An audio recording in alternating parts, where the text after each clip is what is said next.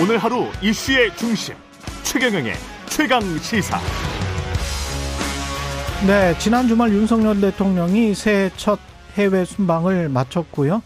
남북 관계 관련해서도 여전히 좀 안 좋은 상황이 진행되고 있습니다. 성과 과제 그리고 남북 관계까지 다 정동영 전 통일부 장관과 이야기 나누겠습니다. 안녕하세요. 안녕하세요. 예. 설잘 지내셨습니까? 예, 새해 복 많이 받으십시오. 예, 복 많이 받으세요. 예.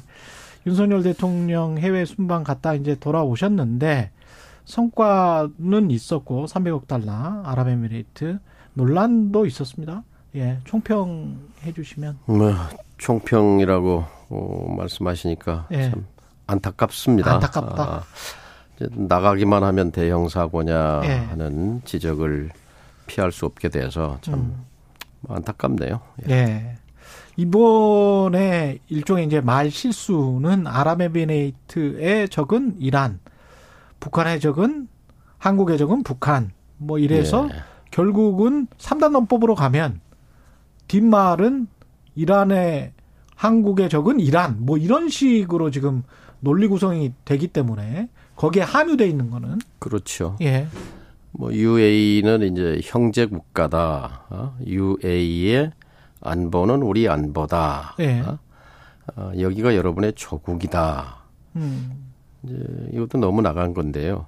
UAE 적은 이란이고 우리의 적은 북한이다.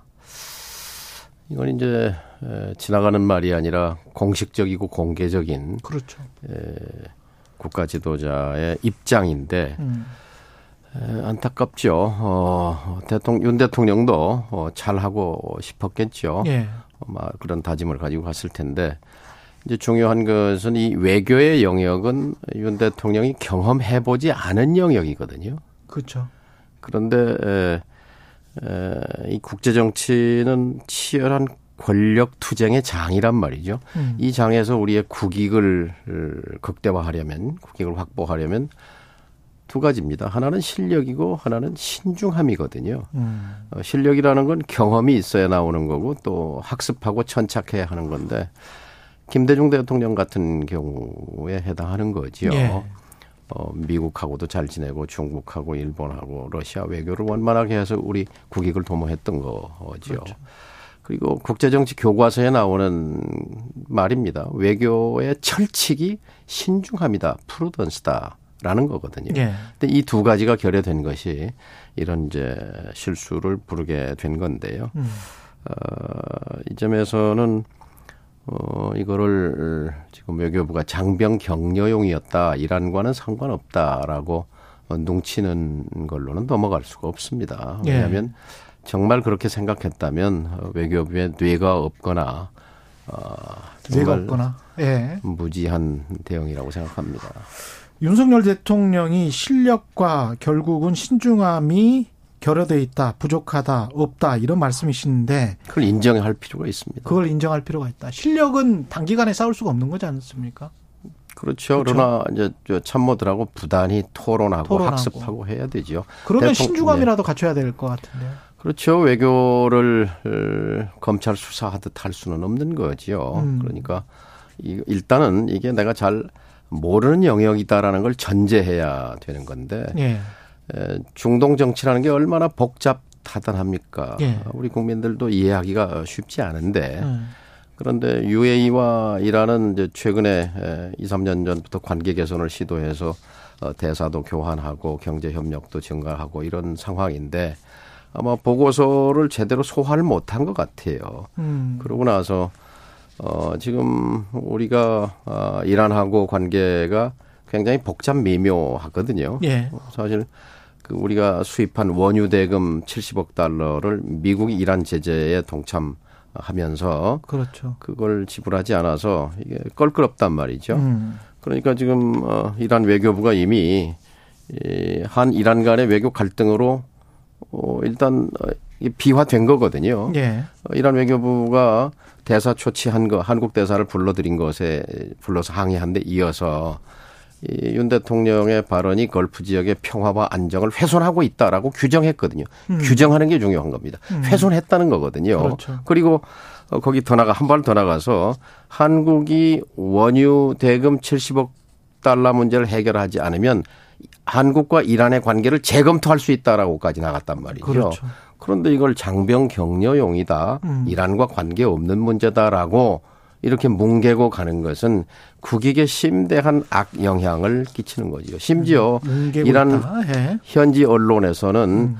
호르무즈 해협을 통과하는 한국 선박을 용납해서는 안 된다 하는 그런 보도까지 나오는 거란 말이죠. 지금 해야 할 일은 지금이라도 지금이라도 행동하는 것이 늦지 않은 겁니다. 특사를 예. 보내야 합니다. 어, 특사를 보내고 유감 표명하고 특사를 보내야 된다. 그리고 예. 오래된 이란과의 친선 관계를 음. 다시 한번 다지는 그런 계기로 삼는 것이 이 국익을 그나마 덜 훼손하는 거라고 생각합니다. 네, 대통령이 이 분야의 실력과 신중함이 부족 했다라는 지적이신데 그렇다면 옆에 참모진이나 홍보진이 특히 저는 이게 이 보도가 나왔을 때 자체 그 워딩을 보고 깜짝 놀랐는데 예. 보통 이제 어 한국 언론에라도 보도가 안 됐다면 현재 언론이 그걸 캐치해서 뭐 보도를 해버렸으면 그거는 어쩔 수가 없는 노릇이고 근데 한국 언론에 릴리즈가 됐다는 거는 참모진이 이걸 인식을 못했다는 거잖아요.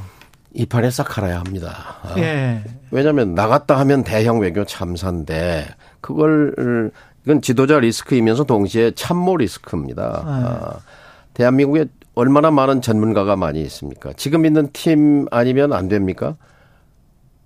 저는 이것만 가지고도 네. 외교안보 라인 전면 교체가 필요하다고 봅니다.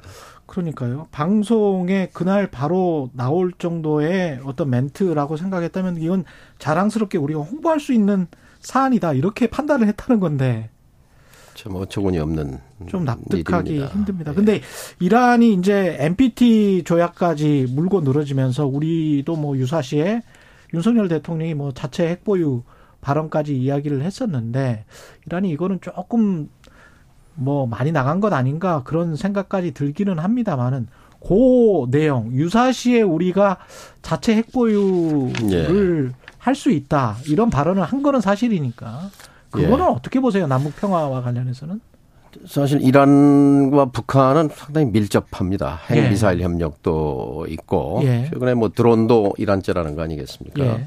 예. 그런 점에서 아마 그런 연상 작용 끝에 에, 그 이란 적발언이 나온 그런 배경도 있지 않은가 생각하는데요. 예.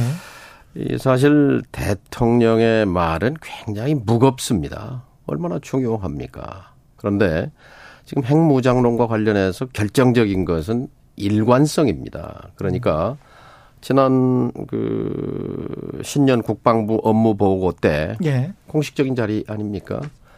어, 우리가 핵무장 할 수 있다. 음. 아마 미국이 가장 경악 화들짝 놀랐을 것이고 국제사회도 놀랐죠. 예. 이제 그것의 연장에서 이란에서도 이제 이런 반응이 나온 것인데요. 그런데 이제 다보스 이제 돌아오는 길에 월스트리트 저널과 인터뷰를 했어요. 그랬죠? 거기서는 예.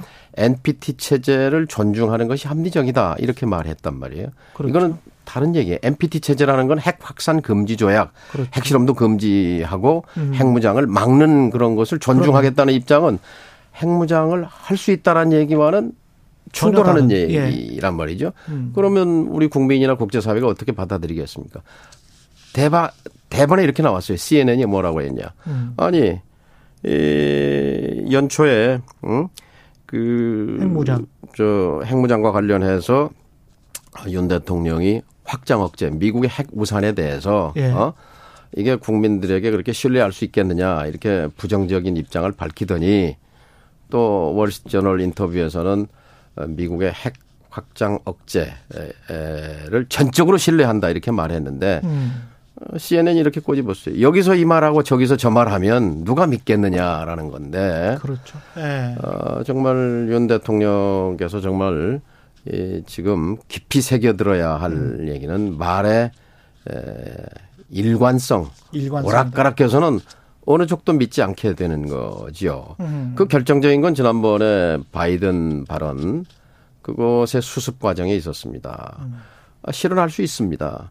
근데 그 그것을 인정하는 작은 용기를 못 냈기 때문에 바이든이 아니고 난리면이라고 한 거다. 이거 이것은 뭐냐면요. 진시황의 아들인 진나라 그 진시황 아들 예. 호해 예. 진나라를 망하게 한 게 지록 위마거든요. 지록 위마죠. 어? 예. 그 환관 조고가 음. 사슴을 가리켜서 말이다라고 우기면서 거기 간신들은 다 맞습니다. 사슴이다 합니다. 사슴입니다. 이렇게 말했잖아요. 예. 지금 뭐예요? 바이든이라고 인정하는 사람은 말하는 사람은 다 아, 아, 그건 충신이고 음. 내 편이고 그리고 아 아니 바이든이라고 한 사람은 말하자면 내 반대편이니까 다 숙청 대상이고 그렇죠. 날리면이 맞습니다라고 한 사람은 자기 편이고 하는 것이 지록이만 아니고 뭡니까? 바로 어 여기서 중요한 것은 음. 이 결국 그 신뢰 문제고 정직의 문제입니다. 예. 윤 대통령 원래 정직한 분이고 신뢰를 가진 분 아니에요? 그렇다면 음. 본인의 본연의 모습으로 돌아가서 그 신뢰가 얼마나 중요한가, 네. 대통령의 말의 무게가 얼마나 중요한가, 나는 외교에 대해 잘 모른다 이런 기본을 어, 인정하고 거기서부터 시작해야 한다고 그러니까 아까 생각합니다. 다보스 경제 포럼 말씀하셨는데 나는 네. 대한민국 1호 영업 사원이다. 그래서 뭐 경제 외교에 지금 계속 초점을 두고 있다. 예. 이런 일종의 이제 레토릭일 수가 있을 것 같은데 이런 어떤 정부의 기조는 그래도 괜찮은 거라고 보십니까? 그러니까 이게 이제 네. 어울려야 되는 거죠. 어울려야 된다. 다보스 포럼은 이제 저도 특사로도 한번 예. 갔었고 NS 위원장 자격으로도 가서 이제 어, 두번두 다보스 번 포럼에 가셨군요. 예. 참석해서 뭐 연설도 하고 했습니다만 그건 뭐 부자들의 놀이터라는 비판도 있지만 어쨌든 전 세계에 영향력 있는 정재계 인사 2, 3천 명이 모여서. 예. 어, 세계의 흐름을 분석하고 또 정보도 교환하고 하는 의미 있는 자리인데 음. 올해 주제가 뭐냐면요. 분열된 세계에서의 협력입니다. 음, 분열된 세계에서 협력. 얼마나 우리가 발언하기 좋은 그런 입장에 있습니까? 그러네요. 분열된 한국에서의 긴장 완화와 평화를 주제로 그 무대에 서서 얘기했더라면 울림이 있었을 것입니다. 예. 그런데 지금 윤 대통령은 취임사도 그렇고 유엔 연설도 그렇고 신년사도 그렇고 평화를 얘기하지 않잖아요. 음, 그러니까 그 점이 지금 세계적인 흐름과 엇나간 것이고 다보스 연설도 그런 점에서 안타깝습니다. 지난번에 최경련 최강시사에서 이희수 교수였나요? 한양대학교 명예교수 중동 전문가 똑같은 말씀 남북 갈 대치 상황에서 오히려 이란의 적은 누구 누구의 적은 누구 뭐 이렇게 말하는 것보다는 평화의 메시지를 전달했다라면 훨씬 더 먹혔을 것이다 그 이야기를 하셨는데 같은 그렇죠. 예, 우리에게 있어서 예. 평화는 그냥 단순히 필요 조건이 아니라 음, 절대 조건이거든요. 그래 윤 예. 대통령이 지금 자임해야 할 것은 평화의 전도사이지 예이 무장 핵무장론 음. 무슨 뭐 뭐 뭐 주적 적 이런 적대적인 언어의 발신자 역할이 아니라고 생각합니다. 근데 윤석열 대통령이 지금 이제 완전히 정착 그 해버린 기조는 정착시켜버린 기조는 힘을 통한 평화인 것 같거든요. 예. 북한과 관련해서. 그래서 방향 전환을 모색해야 합니다. 이걸로 4년 더 갈 수 있겠습니까? 방향전은 몇석해야 된다. 예. 어떻게 해야 될까요? 결국은 북한에 어떤 손을 내밀고 대화하자라고 설득하는 수밖에 사실 없어요. 외교는 불가능을 가능케 하는 예술입니다. 적을 예. 벗으로 만들 수 있는 것이 외교거든요. 음.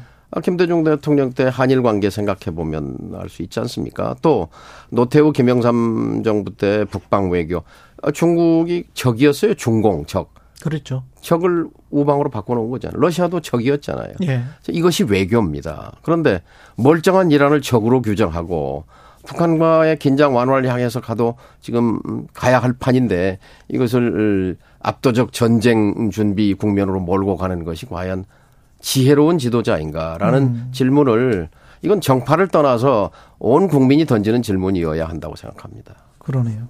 근데 그 당대표로 나온, 국민의힘 당대표로 나온 김기현 의원 같은 경우도 과거 이제 핵 관련해서 굉장히 좀 공격적인 발언을 했었고, 여성의 민방위 교육 도 이거는 전쟁을 어떤 염두에 두고 지금이라도 민방위 교육을 해서 유사시에 예. 우리가 대비해야 된다 이런 뉘앙스인데, 국가 동원 체제를 말하는 건데요. 예. 어, 이것은 민주주의의 역방향입니다. 그러니까 50년 전에 이제 그때 40대 후보로서 김대중 후보가 예비군 폐지론을 냈을 때 큰 반향이 있었는데 이게 이제 정반대 아, 방향인데요. 그랬군요. 40년 전이군요, 그게. 50년 전입니다. 예. 1970년에. 예. 그런데 지금 여성의 민방위 체제 편입 이것은 어떻게 생각하기에 따라서는 음. 이른바 20대 남녀 갈등을 그 선거 소재로 썼던 것처럼 예.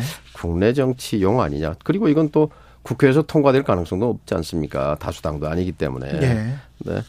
저는 정말 이 예. 외교 안보 남북 문제를 국내 정치용의 소재로 써먹는 것에 대해서 정말 이거는 어, 국민 입장에서 뼈아픈 것입니다. 지금 음. 만일 문재인 정부가 정권 재창출에 성공했더라면 지금의 국면은 어떤 국면이냐? 사자 회담 국면입니다.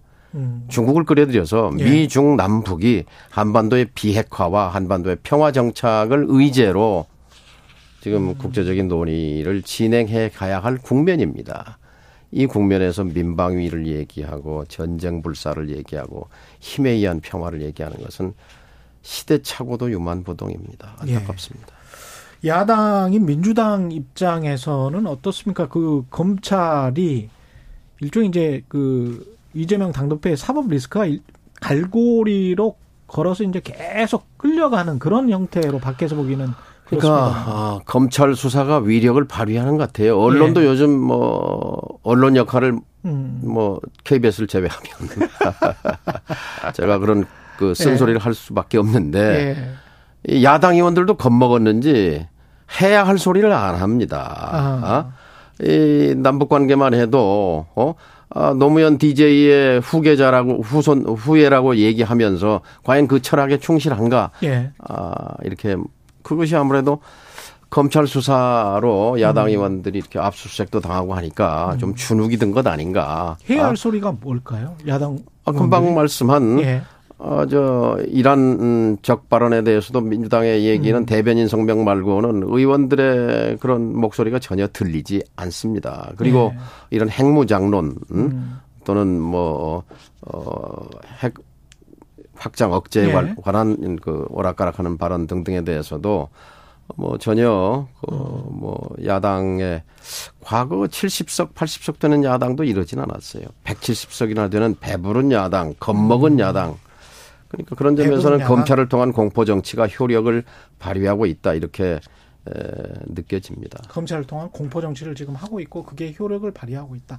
이런 상황에서 지금 국내 정치 특히 이제 사법 리스크라고 하는 네. 이재명 당 대표와 관련해서는 어떤 발언들이 나와야 됩니까? 늘 사법 리스크란 말이 잘못됐다. 잘못됐다. 이건 검찰 리스크다. 검찰 리스크다. 아, 지금 가령 뭐 내일 모레 이제 이재명 대표가 검찰에 갈 텐데요. 음. 뭐 혼자 가느냐, 뭐 여럿이 가느냐 그건 형식의 문제고 본질은 아닙니다. 본질은 뭐냐면 그 현상 뒤에 숨어 있는 의도가 있느냐 없느냐는 건데 검찰에 예를 의도가 있느냐? 예를 예. 그게 본질이죠. 예. 를 들면 만일 문재인 정권이 정권 재창출에 성공했더라면 검찰이 지금 이런 수사를 진행하고 있겠는가? 음. 뒤집어 말하면 윤석열 정권 하에서의 수사란 음.